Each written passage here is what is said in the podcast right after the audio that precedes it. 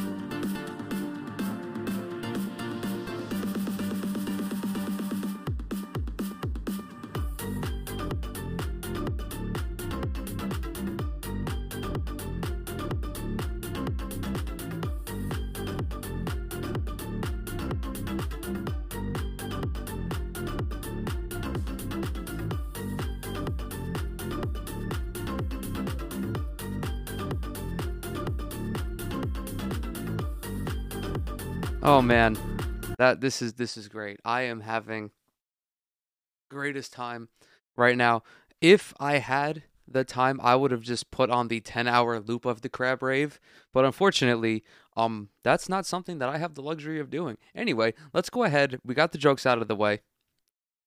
Since we got the jokes out of the way, let's go ahead and dive into what's going on with this story because it seemingly has come out of nowhere. Now, as I mentioned beforehand, the Boston Celtics are having a little bit of internal strife to begin the season. Wow, that really uh, set my fucking hair. So the Celtics are 2 and 5 at the time of this recording. As I predicted, heading into the season, they would fall off this year, so I'm not surprised that they're off to this I'm not surprised that they're off to such a struggle this season, even though Jayson Tatum is playing kind of well. Jaylen Brown has been better to begin the season, but Marcus Smart, uh, following what was it like their loss or some shit? I'm just gonna go ahead and open up the article. Originally, I had gotten quotes from Twitter, but now I'm on Forbes, and this is courtesy of Chris Grenham. Grenham. Grenham. I think that's how you pronounce it. Chris, I'm sorry if I'm mispronouncing your name, but this is this has been something that multiple reporters have talked about. The article begins Things were going well for the Boston Celtics on Monday night at TD Garden. They held a comfortable 17 point lead over the Chicago Bulls with 30 seconds left in the third quarter, but it all came crashing down in a catastrophic, catastrophic fourth quarter collapse. Coming off two straight losses to the Washington Wizards, this felt like an important early season matchup for the Celtics, and early on, they treated it as such, Boston stepped up to the plate. Oh my god, fucking dropped the cap. Boston stepped up to the plate, ball movement, good pace, and an emphasis on spacing. They were finding success in ways they hadn't over the last few games, and it was reassuring to see them respond to some early season adversity. And then it wasn't. As we know, and as the author just mentioned, the Celtics were coming off two back to back losses to the Washington Wizards, one of which I think went into double overtime, or I can't remember if that was the game against the Bulls, but Boston has already played three overtime games in seven in seven contests, adding up to five extra periods and about 25 extra minutes of playing time. Well, obviously not all of that has been um accumulated by the players, but some guys are already accumulating unnecessary minutes. The fourth quarter saw a little ball movement when Chicago tightened up defensively. Boston turned turned toward forced isolation, specifically for Jayson Tatum, a scenario he has struggled in through his first six games. When the offense hit an extended roadblock, it leaked over to the defensive end where the Celtics put up a little fight. The Bulls outscored, outscored Boston 39 to 11 in the final frame, shooting 81% from the floor. The Celtics did not have a single defensive rebound over the 12 minute span. It was about as ugly a loss can get in a team's first 10 games. That is horrifying. As a Brooklyn Nets fan, as someone who has seen piddling rebounding performances, I don't think I've ever seen anything as bad as that. To go an entire quarter without one defensive rebound, it's it's literally insane. It's insane. There's no other way. There's no other way to describe it. To not get one rebound, I get getting blasted, like giving up 39 points or whatever it was. Even allowing 80% from the field, I can see, especially if you're just giving guys easy looks around the basket or if, you know, they just get hot and they make a bunch of threes. But after this game, Marcus Smart went on a little bit of, well, not a little bit, he went on a rant addressing some of his teammates' selfishness. He says, quote, I would just like to play basketball. Every team knows we're trying to go to Jayson and Jaylen, and every team is programmed and studied to stop Jayson and Jaylen. I think everybody's scouting report is to make those guys try to pass the ball. They don't want to pass the ball, and that's something they're gonna and that's something they're going to learn. Smart then went on to note how Boston's two pillars need to take a step forward in their creation for both themselves and their teammates. Quote, they're still learning and we're proud of the progress they're making, but they but they're going to have to make another step and find ways to not only create for themselves, but create for others on this team to open up the court for them later in the game where they don't always have to take those tough shots or take tough tough matchups when they do get the one-on-one or see a trap. Just reading that, it's something that we've been asking them to do and they're learning. We got to continue to help those guys do that and to help our team. So, oh my god, he's still going. There's only so much I can do without the ball in my hands. I'm just standing in the corner. We're running plays for our best players. Every team knows that. They do a good job of shutting that down. We can't allow that. When they shut that down, we can't keep trying to go to those guys. We got to abort that and find another way to give them the ball in the spots where they need the ball. Like I said, for me, I can only do so much just standing there in the corner or when I come up and give the ball away. I do everything I can on the other end to try to combat that. I try to talk, I try to make plays, get those guys the ball when they need it, where they want it.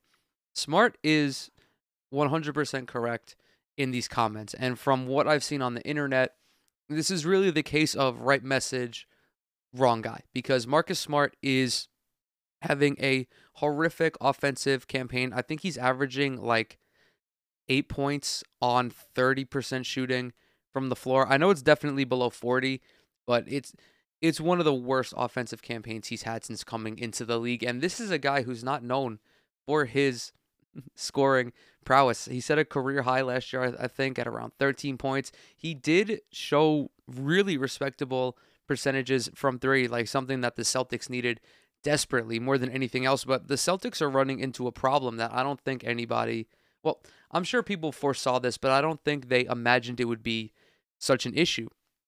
With Kyrie gone, with Kemba gone, you don't have a legitimate point guard out there facilitating the offense.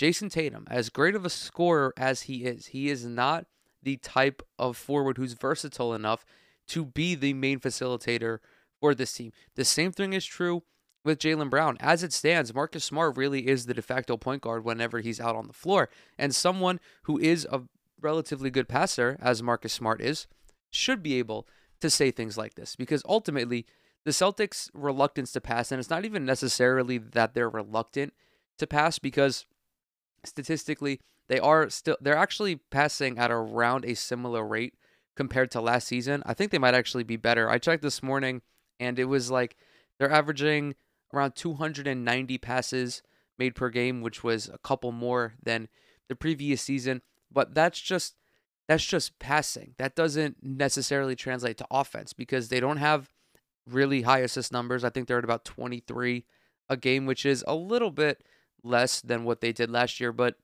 even then, this team was not a particularly pass heavy offense or an offense that generated a copious amount of assists, like the kind of passes that lead directly to field goals. Even then, even back last year, a lot of it was okay, give Jayson the ball and see what happens. And to Jayson Tatum's credit, he made a shitload of incredible shots last season. But this has not been the case. It's not been the case to begin this campaign. He's at like 25 points, shooting about 40% from the field. He's defenses have caught up to the Boston Celtics. Eventually, defenses catch up to all the great players. and it falls on that player and also the player, also the team and everyone around the player, but the player has to be receptive to changing his play style. Jayson Tatum has to be receptive to the Celtics running the type of offense that they ran when he was younger and even before he got there, a Brad Stevens type offense. Lots of movement, a lot of set plays, just passing the ball around until you find the best shot possible. And right now, they're not doing that. As Marcus as uh, Marcus Smart alluded to earlier, Jayson and Jaylen Brown in particular, and it's not just them, but since they are the two highest usage guys on the team, they're the primary shot creators. It all goes back to them. And according to Synergy, Boston is averaging, well, they're on a percentage basis taking more isolations than last year. They're about 10% this season compared to 8% last season. 2%, especially 8 to 10 is not that big, but those compound over the season. Like first it's 2 plays, then it's 4 plays, and then it's 8, and then it's 16. It adds up, and those are more and more missed opportunities that the Celtics aren't capitalizing on. And ultimately, the way that you fix this is by going out around the trade deadline and shopping around.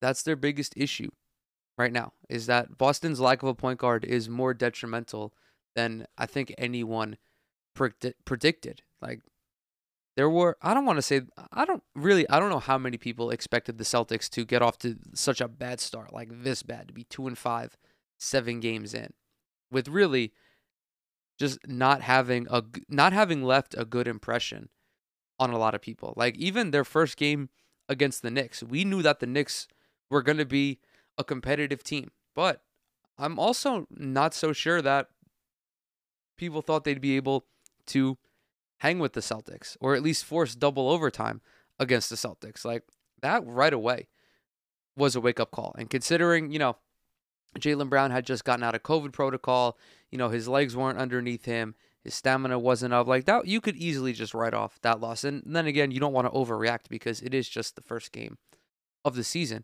But as time goes on, it's going to get worse and worse for the Boston Celtics. Also, additionally, there are a lot the teams that they're going up against aren't even like fully locked in yet. The Knicks, the Knicks team that they played on opening night is worse than the Knicks team that they're going to go up against whenever the fuck they play next. And even the Knicks now, after seven games or six games or whatever, have made serious leaps and bounds. Same thing with the Washington Wizards, the Bulls. I know the Bulls are the top team in the East, or at least tied to be the top team in the East. They're only going to get better.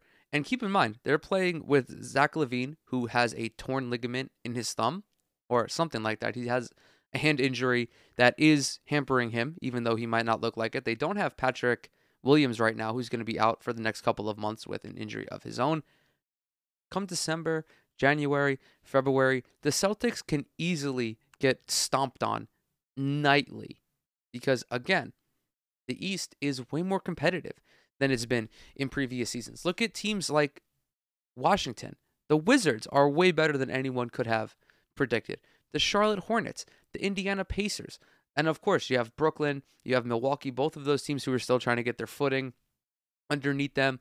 Like they're not at their peak yet. And then Atlanta. Uh what's another I think I said Miami already, but if I didn't, Miami. Like things could get potentially disastrous for the Boston Celtics. And the only way that they're going to mitigate it is by adding someone who can play point guard for them and someone who can run an offense and initiate offense and try to get shots for Jayson Tatum. Not just like get shots, but get easy shots for Jayson Tatum and Jaylen Brown. Because even though Jayson Tatum is damn near averaging 26 points a night, what good is it if you're shooting 39.5% from the floor? It's going to take you 24 shots to get that, and you're not getting to the free throw line at the same rate because of how the league is adjusting how they call fouls. It's going to be it's going to be very uh very interesting to see how Boston comes back from this. Uh I don't know. Like I I want to refrain from not jumping to conclusions because again, like I know that ev- I know that I have a distaste for the Boston Celtics just, you know, being from New York, but I hate making such bold claims after seven games. But like the thing is, Boston has shown minimal redeeming qualities to start the season. Granted, I could be missing it because I'm not following the Boston Celtics as closely as I am the Nets, for example. But just reading that one little blurb about their fourth quarter collapse, watching them play the Knicks on opening night, seeing them get dumpstered by the Wizards in back-to-back games. It's not look it's not looking good, man. It's not looking good. And you know, I'm looking under Chris's tweet. Ugh, I'm looking under Chris's tweet and as I mentioned, right message, wrong person. Marcus Smart shooting 25%. I don't know if Mark I don't know if Marcus Smart is talking about passing to him necessarily, but Al Horford, Josh Richardson, like I know Josh Richardson isn't having the season that, you know, many projected him to have, but he's shooting a respectable percentage from 3. I think the last time I checked he was around 37% or so, and just even having that type of player on offense can unclog so much, so much for your team. But ultimately, I don't I don't know what's going to happen with the Boston Celtics because it just seems like they're stacking up all these negative traits. You have Marcus Smart already airing out. I don't I don't even want to say airing out dirty laundry, but talking about problems 7 games into the season that maybe you'd want to keep in the locker room. But then again, maybe going public with it is his way of being like, "Listen, I don't give a fuck if people know what's going on. Like you guys need to pass the ball. Maybe not to me, but to somebody else because it's not happening right now. They're not playing at the level that they're not playing at the level that they should be. I know I was one who was, you know, didn't expect the Celtics to be that good this year. But did I expect them to be this bad? No, I didn't. So I don't see much changing unless they go out and find somebody, anybody to play point guard for them. Fuck, even if they wanted to bring Isaiah Thomas back. I mean, that's better than that's better than their current situation. Anyway, there was a lot that I wanted to uh, discuss outside of the Boston Celtics as well. One of them being that Draymond Green says that he's enjoying basketball a lot more again. So this was courtesy of Nick Friedell. They published this on ESPN on Halloween. And basically, because this article is kind of lengthy, I don't want to read the entire thing. Draymond was quoted as saying this after the Warriors beat the Thunder this past Saturday. Can I also say how satisfying it's been to watch the game of basketball without all those bullshit calls? I'm sorry, I'm not supposed to curse in interviews, right? Can I say how satisfying it is to watch the game without all those terrible calls? Guys cheating the game and grabbing guys and getting the foul. I've been really enjoying watching basketball this year. I kind of I kind of stopped watching the NBA a bit because it was just too flailing and flopping and guys cheating the game, getting free throws. So I think it's been great, yada yada. This is how a lot of people feel myself included. And I've gone on this show, I've vented about it, James Harden in particular, how he's getting kind of fucked, railroaded by these new rules. Of course, that changed when they played on Halloween. He had something like 25 free throws. No, not 25. What was it? It was like 14 or something. It wasn't Halloween, it was the Friday of Halloween weekend. But overall, there are a lot of guys taking significantly less free throws. I forgot who published the chart, but I think it was like 538 data showed that Harden was down taking free throws. Trae Young was down taking free throws. I think Bradley Beal was down taking free throws as well. Across the board, the NBA and their officials are trying to basically not call any foul that isn't blatant. And even then, like they are missing a lot of blatant foul calls. And I think it's just them trying to do a little bit too much which is weird that it has to go to that extent because you kind of know the shots that, or you know the plays that you're not supposed to call fouls on anymore.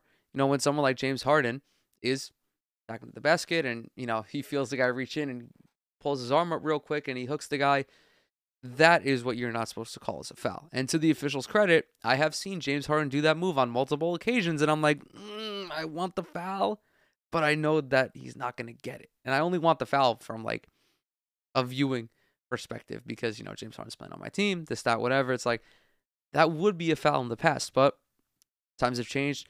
I do think that the games are a lot easier to watch at least when everyone is playing optimally. So I I'm here with uh, Draymond. There's really not much more that I can say. Um, you can 100% feel it because you don't have guys doing the garbage to try to draw fouls anymore. I think this game was turning into who can draw the most fouls. Nobody wants to watch that, and you definitely don't want to play in a game like that. So you can feel the difference out there for sure. And then Steph, Steph chimed in and said there's a lot less egregious plays. Quote: I've been watching around the league, and for the most part, I'd say about nine out of ten calls that used to uh, that used to go the other way are not for good reason. There's probably some that are still in the gray area where they'll get more consistent, but it's great for the game. I know a lot of fans are loving it. I'm just I'm curious to see eh, like how this is quantifiable or even if it is quantifiable.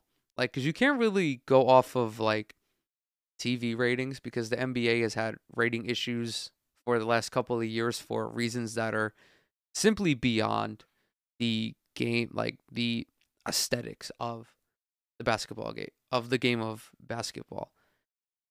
I don't know if it's political. I don't think it is. I think a lot of it has to do with a lot more young people watching the NBA, or at least it being a younger person sport, because they don't draw the biggest crowds. I mean, they just ceded their Thursday night telecasts on TNT to Thursday night football, which is which has been the redheaded stepchild. It has been. It is the redheaded stepchild of the NFL schedule.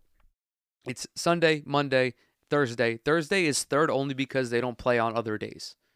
Like we'll even put it behind Saturday night football for the three weeks that they have that. Everyone despises Thursday night football because it is objectively the worst game of the week. It's always the worst game of the week. Even with two teams. Like we were watching Packers Cardinals last week. That game sucked.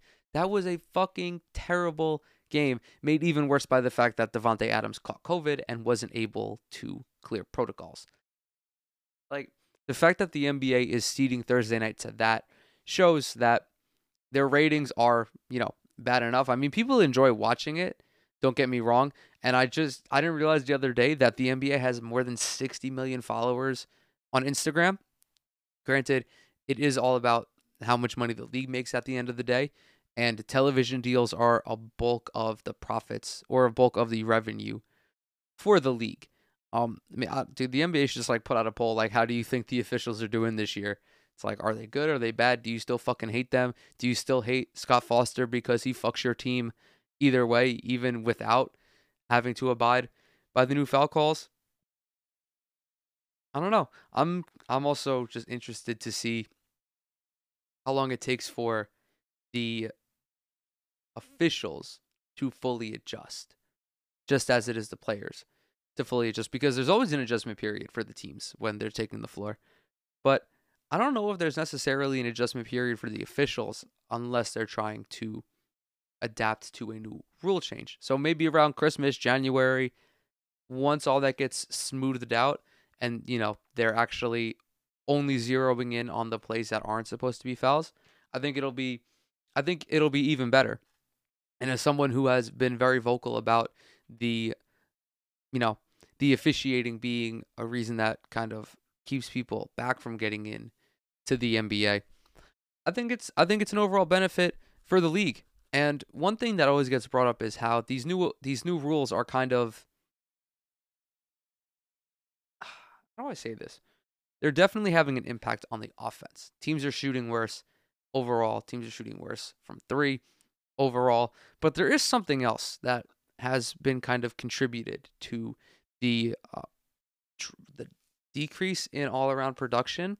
I guess this came courtesy of Paul George. Now, something that it doesn't really get talked about much is that the NBA recently switched the official game ball that they used. It went from Spalding to Wilson. Wilson is now the official provider of the NBA's game ball, and Paul George someone who scores a lot of points, someone who's been scoring a lot of points for the longest time, someone who is one of the more efficient volume scorers in the NBA, potential 50 40 90 guy. I mean, this guy knows how to get buckets. He came out and said that, you know, maybe the ball switch is contributing to a lot of the offensive woes that teams and players are having. And he made this point. This is courtesy of Sports Illustrated. Not to make an excuse or anything, it's just a different basketball. It doesn't have the same touch or softness as the Spalding ball had. You'll see this you'll see this year there's going to be a lot of bad misses. Now, in response to this, CJ McCollum, or no, CJ McCollum. What the fuck is his name? Uh, oh yeah, no, yeah, CJ McCollum. Wow, I'm dumb. He's going to talk to I think the NBA about uh, what is he saying? CJ McCollum, the president of the players union, suggested players are still adjusting to the new Wilson game ball. So there are multiple people who have brought attention to this, and of course there are some notable guys who got off to slow starts this season.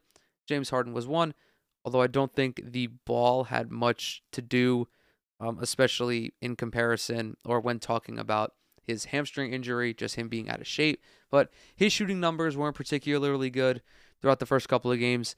Damian Lillard is another one in this article. It mentions how Lillard is averaging just 18 points and shooting 35% from the field, 23% from three. I mean, for a guy who is routinely around 45, 46, 47%, that is, you know, a significant drop off that is, you know, kind of attributable to early season struggles. But if you've played basketball at any level, you know how much of a difference the different kinds of basketballs.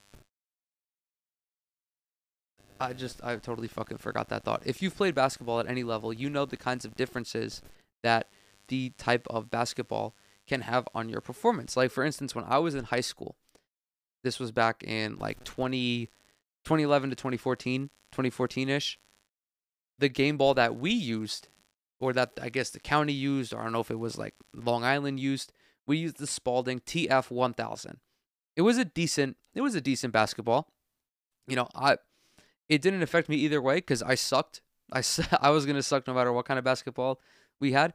But then you go to the gym, or you go to like LA Fitness or you go to the YMCA or you play in a paid league outside of school or you go to the park and you play with your boys and then someone brings the Nike Elite basketball or the Wilson Evolution.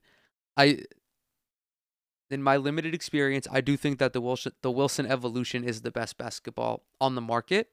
It's absolute absolutely perfect in every regard, but I don't think that's the one that NBA players are now using. And I don't have any experience with the NBA game ball to tell you if anything that Paul George is saying is true. However, since Paul George is someone who has routinely averaged upwards of 20 points per game for his career, even going as high as, you know, 28, 29, 30, like this year, for example, I think that his opinion is valid. And he's not saying that the ball is bad. He's just saying that it is kind of, or it's not even that it's kind of, it's very different for guys who aren't used to a ball being as soft, for example, because the softness of a ball has a lot to do with getting lucky bounces. For example, if a ball is super hard and has no give, it's going to clank if it hits the rim at all. Even if you're playing on professional rims like NBA teams are, if a ball has a softer, softer exterior, softer touch, whatever the fuck it is, it will be a little kinder to you when it hits the rim. And also when it comes down to dribbling the basketball. If a ball is harder, it will come off the ground harder. Ball is softer, it will take more force to make it come up. Now, I think every player every player kind of has their own uh, their own preference when it comes to that, but I think ultimately guys in the NBA kind of just play with whatever the ball is going to be like at the gym. So it's going to be on the newer side. Like I think that even just like the basketball being new, all drastically affects how it handles because you haven't had time to wear it down, to break it in, to get used to it. Because like everything, it's like when you first take a new basketball out of the box, it's like slimy. It's like you're holding a condom. It's just wet. It's gross. It's sliding all over the place. You can't even spin it on your finger because it'll just fucking slide off. It's not fun.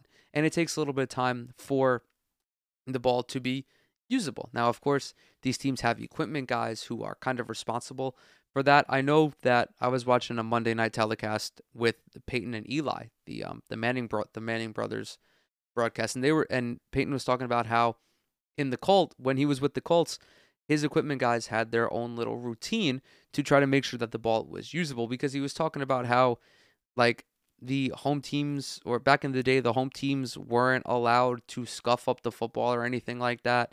I can't remember the specifics, but obviously, when you're playing with something that has the type of texture, the type of consistency that a ball does, whether it's a basketball, whether it's a baseball, whether it's a football, it's going to affect your performance.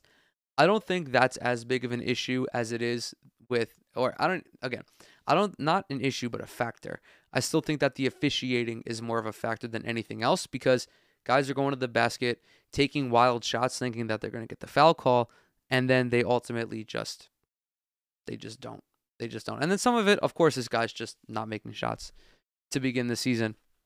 So, with all of that out of the way, we're going to talk about. I'm going to take a sip of coffee first. I've been talking for 30 minutes straight. Fucking break. So, one of the biggest stories of the summer was Carmelo Anthony signing with the Los Angeles Lakers. Now, someone like me, I was not too sold on Carmelo being a huge difference maker for the Lakers. I didn't think he was going to help them win a championship, mainly because I didn't think that the team was strong enough collectively to win a championship.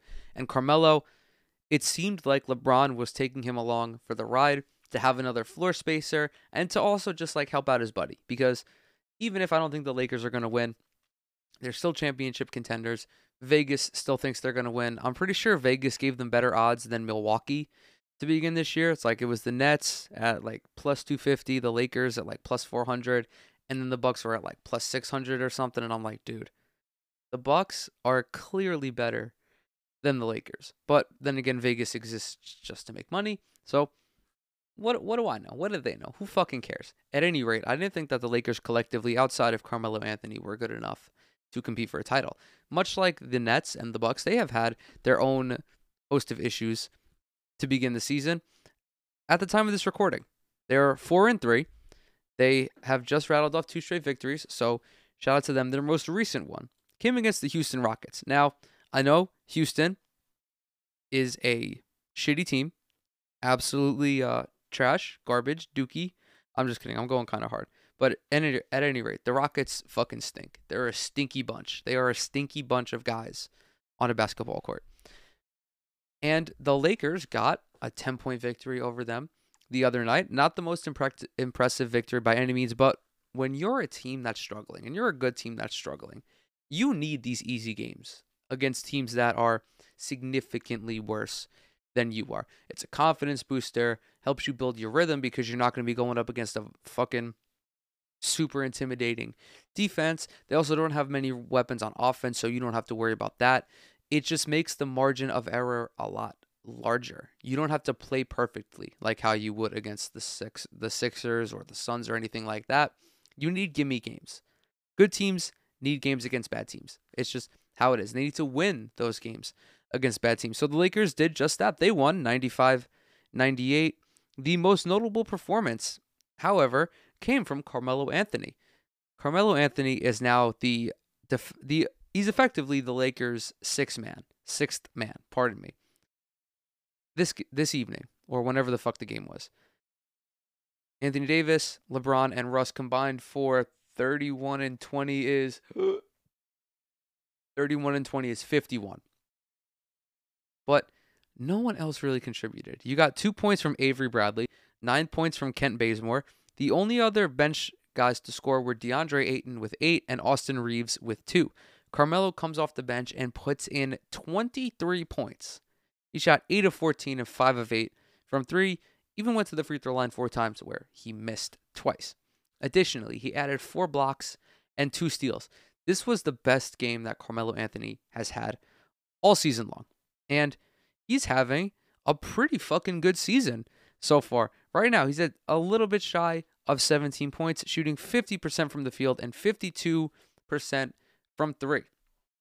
Now, there was an article on ESPN covering this courtesy of Dave McMenamin. The title Carmelo Anthony already fitting in with the Lakers clears up misconception about his reputation, saying, quote, I'm easily adaptable.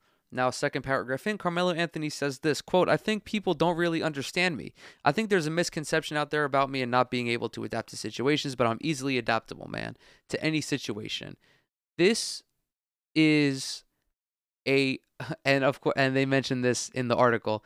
This is a huge shift in mindset from Carmelo Anthony. I, and I think that if he's playing like this, he makes the Lakers better, especially if they're going to be injury depleted throughout the year. Now, I know this just contradicts what I said, but hear me out here. If you remember a couple of years ago, and if you don't, I'm going to remind you because it's nicely mentioned in this article.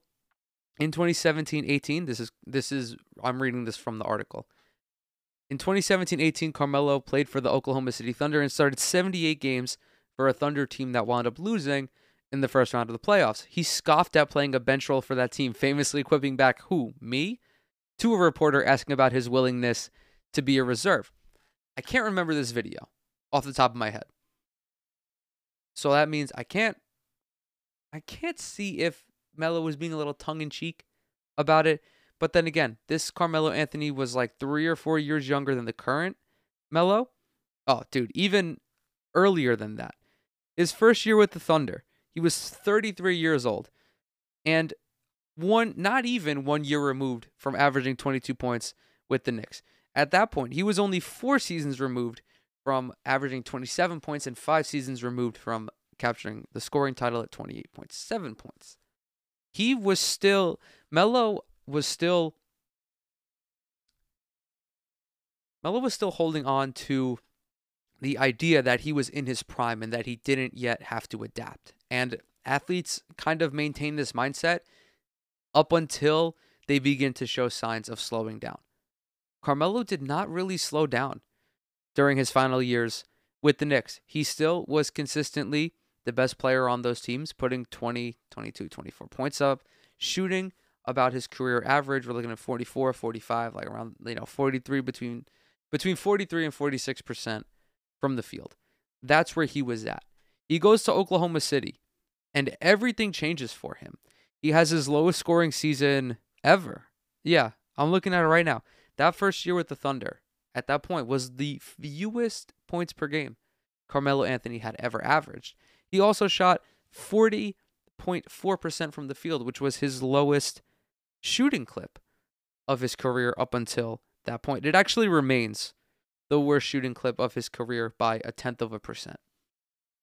Up until then, Melo didn't think he needed to play any other role because he was still capable of filling the role of being one of the first options for the offense. After that, things, you know, changed. He went to Houston, only played 10 games. He then signed with the Blazers where he got a taste of serving this bench role. His first year he was a starter, the second year he wasn't. And Carmelo was still pretty good in that second season with Portland. Averaged 13 points, shot about 41% from 3 and he did all of that in fewer than 25 minutes a game. So you see that you're 30 you're a 36-year-old Carmelo Anthony. You know that you don't have to retire yet cuz you're putting up you're putting up low double digits on respectable shooting clips and you're not really playing a tremendous amount of minutes. So you're like, okay, you know, maybe this isn't. Maybe it's okay to take a step back every once in a while, especially when you're someone like Carmelo, who is a first ballot Hall of Famer, one of the most significant um, scorers of all time. He's like top. I think he just recently broke into the top nine. I think like will go down in history as one of the greatest players to ever play the game. I'm pretty sure he was in the uh, NBA 75 team as well. So that says a lot about Carmelo Anthony right there. You don't have to burn out and retire just because you had one off season. Like he he obviously can still contribute. And up until recently, there was kind of I guess a misconception about Carmelo Anthony, but like obviously he's become way more receptive to adapting to different roles when that clearly was not the case a couple years ago. So uh, I just want to shout out Carmelo for this exceptional growth that he's exhibiting. Obviously, as a basketball player, like it takes a lot for to be someone of his stature and to kind of move on to the next chapter of your career. Of course, the fact that Anthony's misconception comment came after playing the team that gave up on him three years ago might not have been so coincidental. Um, I think for me now, it's just being mentally prepared for whatever is being thrown at us, and the rest will take care of itself. It's basketball. It's basketball at that point. If you're open, shoot it. If not, make a play for yourself, make a play for others. The more that I can simplify the game of basketball, the easier the game becomes, especially at this stage of your career. Uh, yeah, you know, there, there's really nothing more to say about that. That's basically rehashing what I had just said previously. Like, this is the next chapter of your career. You don't have to go out and do everything. You did that already. You and talk about Melo. Melo has earned the right to take a step back to allow other guys to be at to be at the forefront of their teams. Of course, even if that wasn't going to be the case this season, it was going to be the case this season when you're going up against or when you're going up and your teammates are LeBron, AD, and Russell Westbrook. So that's that. Um, there really wasn't much.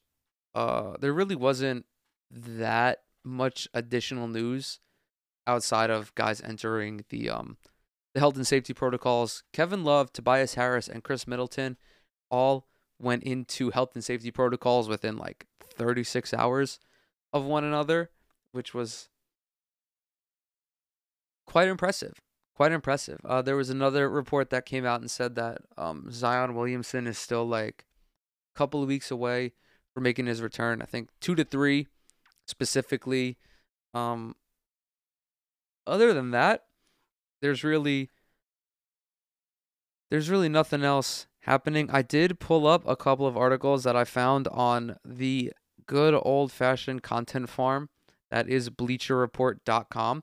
The first one five stars who could be surprisingly dealt at the 2022 NBA trade deadline. I looked at this and then I saw the picture of DeAndre Ayton and I said, "Oh boy, I have I have to look at this." I didn't look at all of it though, but I scrolled down and I saw the first person on this list was Jusuf Nurkic, the center for the Portland Trailblazers. Nurk is averaging, I think, like 12 points, 10 boards, something like that. But Portland is very, very, very bad defensively. And it's not just Nurk. Definitely not just Nurk. I read an article, I think it was from Kevin O'Connor, who was talking about the Portland Trailblazers' new defensive philosophy. He said what they're doing is they are now blitzing a lot more pick and rolls. They are having the big come up higher on the three point line to basically cut off the ball handler at the earliest point, which is an effective way of guarding the pick and roll. This isn't like some forbidden scheme that coaches don't run, but coaches refrain from running it if they don't have an athletic big who can run that type of coverage. Someone like Jusuf Nurkic, who was not tremendously athletic to begin with, also is still recovering from that horrific leg injury he suffered. He is simply not mobile enough to defend the pick and roll like that. You can get away with that kind of coverage if you're the Bucks and you have Jrue Holiday and Giannis guarding pick and rolls.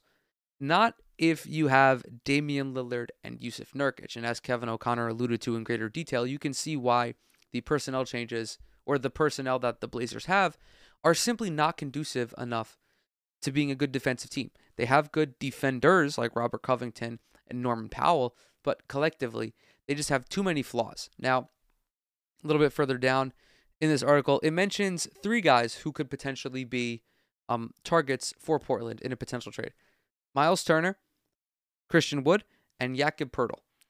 Miles Turner, of course, the arguably the best defensive center in the NBA right now, is the force in the middle of the paint for the Indiana Pacers. Of these three names, if you're the Blazers and you're looking to bring in a defensive center, I'm looking at Miles Turner, um, maybe even Steven Adams potentially. Um, still, I'm kind of I don't even really know about Steven Adams, just especially if you have the opportunity to get Miles Turner to bring in a guy who is without a doubt going to make your defense significantly better on the inside. This dude's averaging like three blocks a game. He averaged three and a half last season and led the league. He's the right he's the right guy for Portland. I just don't know how likely that kind of trade is because you're to have to part with a lot. The Indiana Pacers know that they have a defensive powerhouse, a singular defensive powerhouse, and they're not just to give him away. I mean, they might because they still have Sabonis and they still have um, Malcolm Brogdon and Caris LeVert, but Miles Turner is more than good enough to be the defensive anchor for that team. It just gets down to will him and Sabonis work together? And at some point, if you know Indiana feels that's not the case, they may relinquish some of the levers they have when bargaining with other teams. But Portland, if they can get Miles Turner, I would do that in a heartbeat. Christian Wood is also mentioned on here. I don't I don't think Christian Wood fits in Portland very well. I don't think you need another scorer. You don't need another playmaker. You have Dame and you have CJ. That's enough. I promise you. That's enough playmaking. You just need guys to do the little things, which is also where Jakob Poeltl comes in. Jakob Poeltl, of course, being a San Antonio Spur, being European, being someone who has studied under Gregg Popovich, he knows how to do all the, all of the little things. Set solid screens, roll to the cup, make yourself open, fill up the space. I just think that he is a less effective defender than Miles Turner. Um, but then again, I also don't really see if a Nurkic trade is feasible at this point because he doesn't, he's not showing enough to make teams want him, right? I mean, he's definitely not bad by any means. Like 13 points, 12 rebounds, a little more than a steal per game, or about 1.5 steals a game, shooting 53% from uh, from the field but he's also a detriment defensively. And his offense isn't good enough for him to be a detriment on defense. Now, if we start talking about the Jusuf Nurkic from a couple of years ago, pre injury, guy who can average like 15 points, nine boards, four, five assists, maybe, then we're having a different conversation. But unless that happens, I'm not I'm not too sold on it. I then scrolled down even further and I noticed Dejounte Murray. And I'm like, what the fuck are this? Why, why are the Spurs going to trade Dejounte Murray? I don't, I don't see a world where the Spurs trade Dejounte Murray unless he comes out and he asks for it. And then this author started talking about Joshua Primo, the 18 year old rookie who has played like 15 minutes. He's played 15 minutes for the Spurs to begin the season. I don't like, I get that you're trying to rebuild, but why would you part with Murray, who's still only 25, in favor of someone who literally just graduated high school, is barely old enough to vote?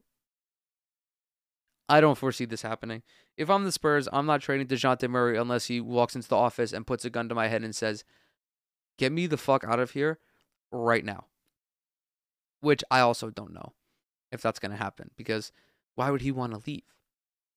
He's not at the stage where he has to go somewhere else and bring it and, you know, ring chase. He's 25. He's just entering his prime. He's not even as good as he's going to be right now.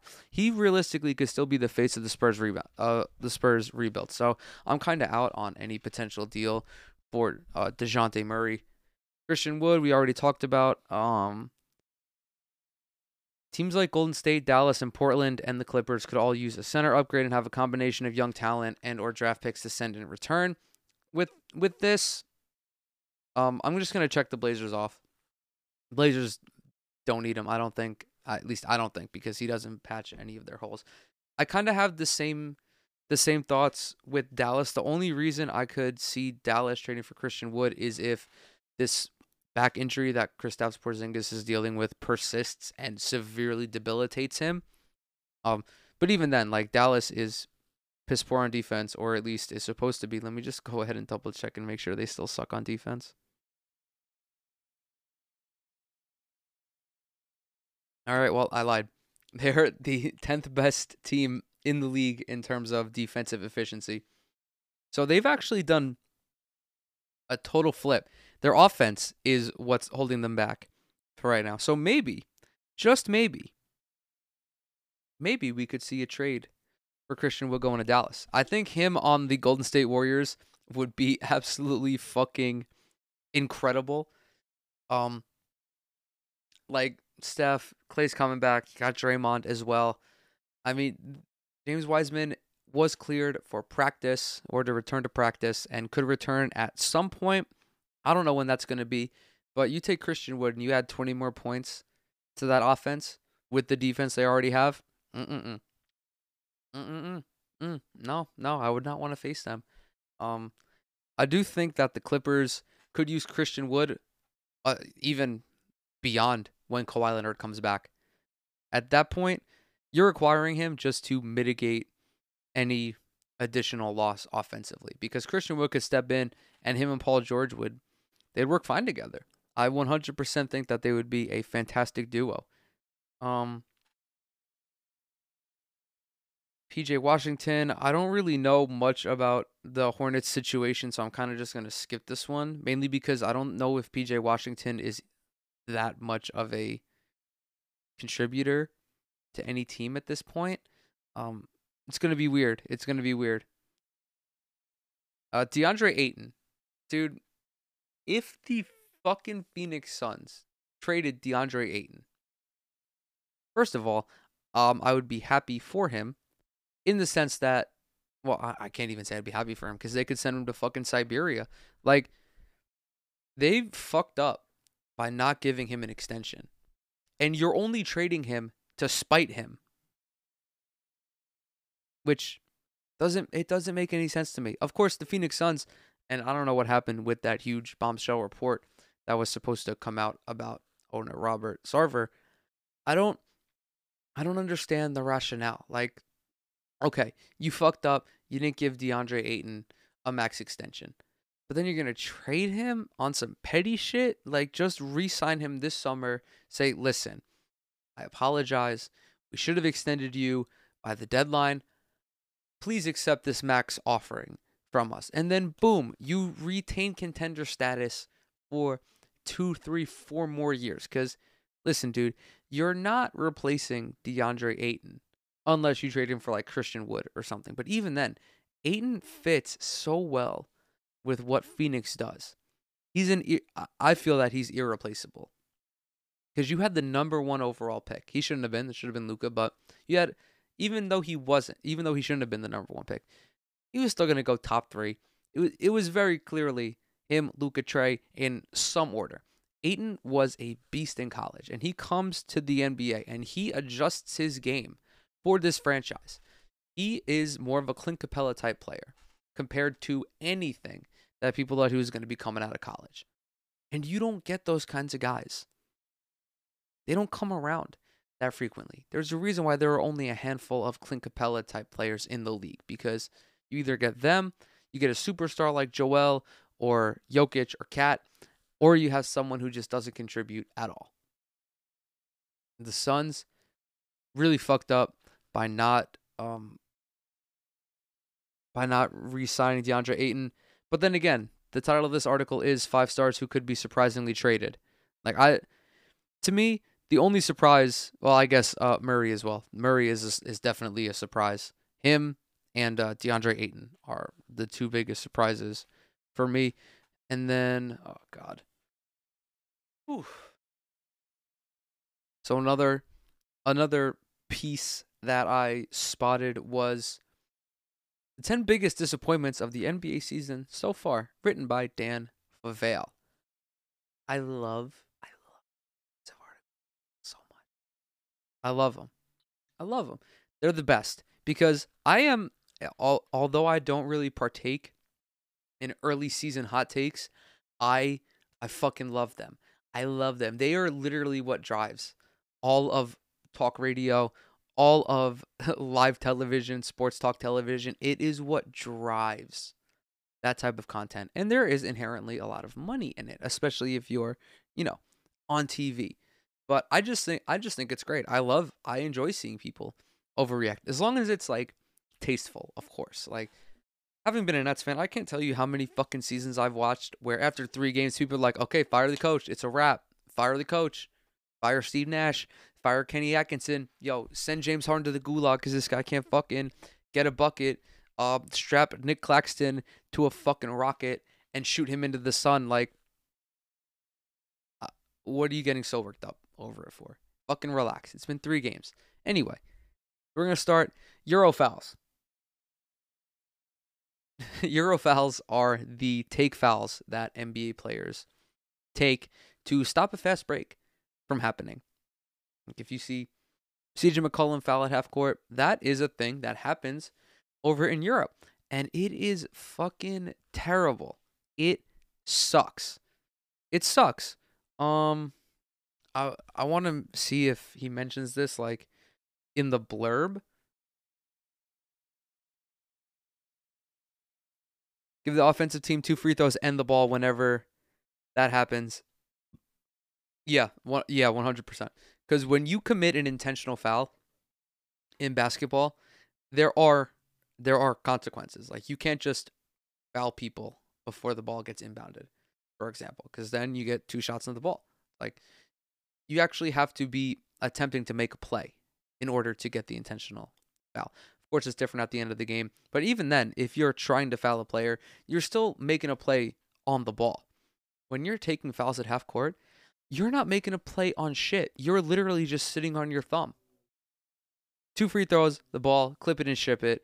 I 100% want to see them eradicate this type of foul. I think it sucks. The next one, too much switching in Boston. Zeroing in on the Celtics defense is actually unnecessary. They're a collective disappointment with an offense that ranks in the bottom 10 of points per score.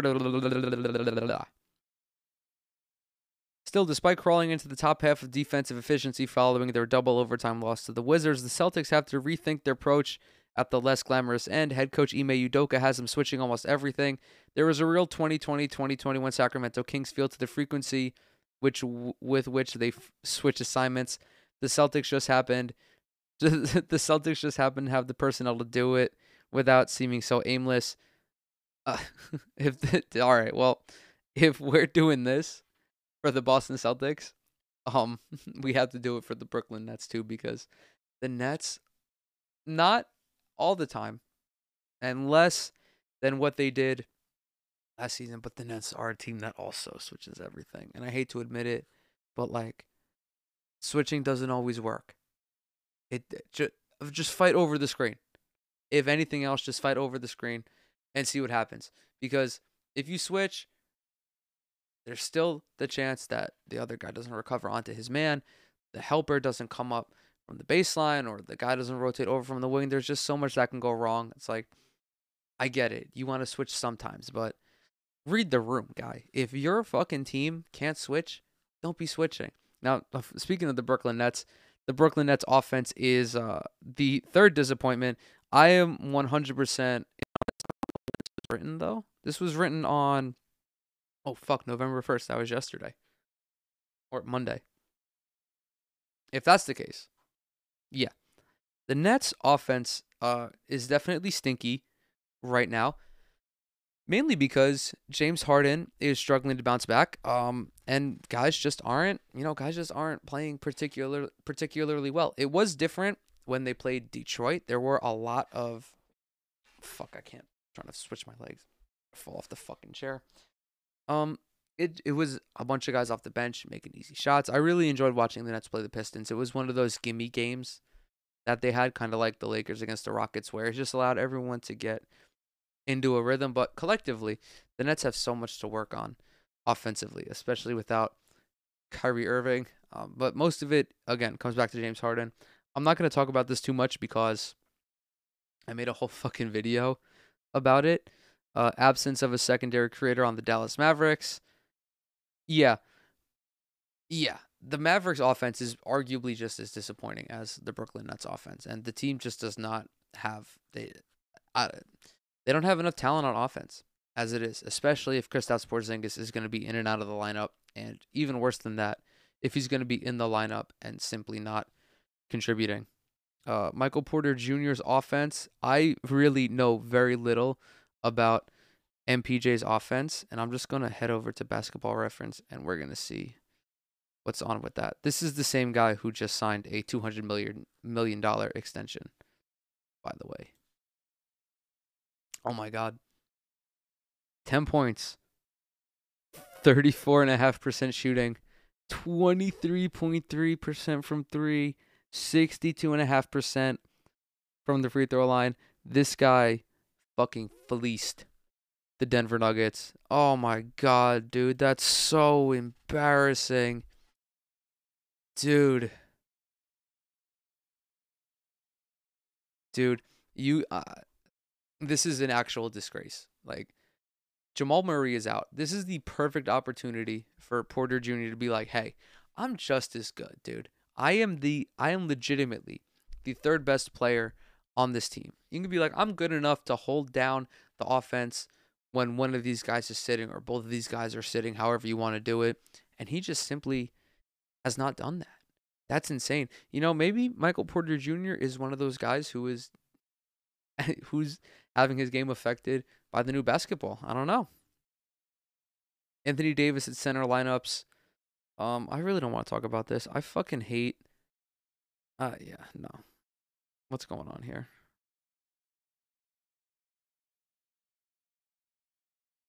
What else is next? I'm just gonna skip that one entirely. I'm sorry, I don't.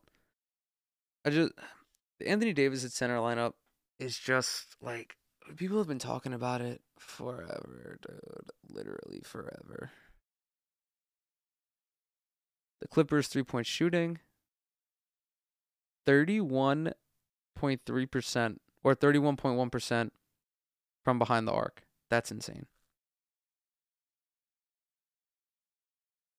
I don't even know what like the Clippers record is. What are we what are we doing out in LA?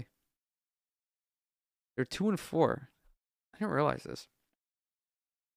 25th in offense in scoring volume, 26th in scoring efficiency, third in three point attempts at 41, but 21st in shooting at 32.4%. Paul George is Paul George and Luke Kennard are literally the only two reliable three point shooters. Nick Batum, everyone else is below 30. Everyone else is below 30%.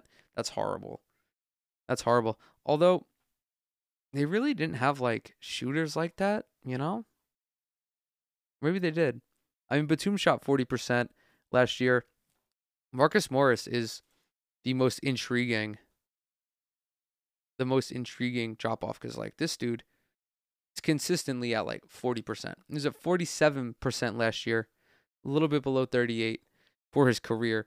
Um, you know, maybe the clip are the Clippers playing with like an entirely different basketball, or are they just playing with bricks? I, that's the best joke I can come up with at this point. Slow start from the Suns. Yeah. Full disclosure the Phoenix Suns were my preseason title pick, so while I wouldn't call this personal, I'm dying inside. That's uh, courtesy of Dan. I didn't think that the Suns were. They weren't my title pick, but I felt they were the best team in the West. Better than Utah, better than Denver. Of course, that's with Denver not being fully healthy. That's with the league. That the uh, the Clippers not being fully healthy. What do we got here? The Suns have served up league average offense while attempting to implement new stuff. They're sub 27% on above the break threes. Um, ugh. Yeah. Damian Lillard shooting, we talked about this. We talked about this earlier, but you know, some guys just guys just bounce back. Guys just bounce back. Oh, wait, hold on. De'Aaron Fox. I haven't talked about De'Aaron Fox at all this season, which I guess is what happens not only when you play on the Kings, but when you live on the East Coast, as I do, and you don't pay attention to any teams from the on the West Coast, let alone the fucking Sacramento Kings. So De'Aaron Fox, ooh, shooting sub forty percent. After averaging twenty five and seven last year, he's down to eighteen and six, shooting seventeen percent from three. Ugh, dude. Maybe like Paul George's basketball theory has some actual merit to it. Cause like every time I look at someone's shooting splits, they're just they suck. They just suck. That's that's intense. Anyway, I think that's gonna be it for today. Covered everything that I want to cover, even threw in some little uh, bonus, some bonus stories in there for you guys. As always, thank you so very much for listening Everything that I'm associated with is down in the description. That's social medias. Go subscribe to the YouTube channel as well. If you're listening to this on Apple Podcasts, go ahead, leave a rating and a review. It helps me out a ton. Follow the show on whatever other uh, podcast platform that you listen on. And again, thank you as always, and I'll catch you in the next one.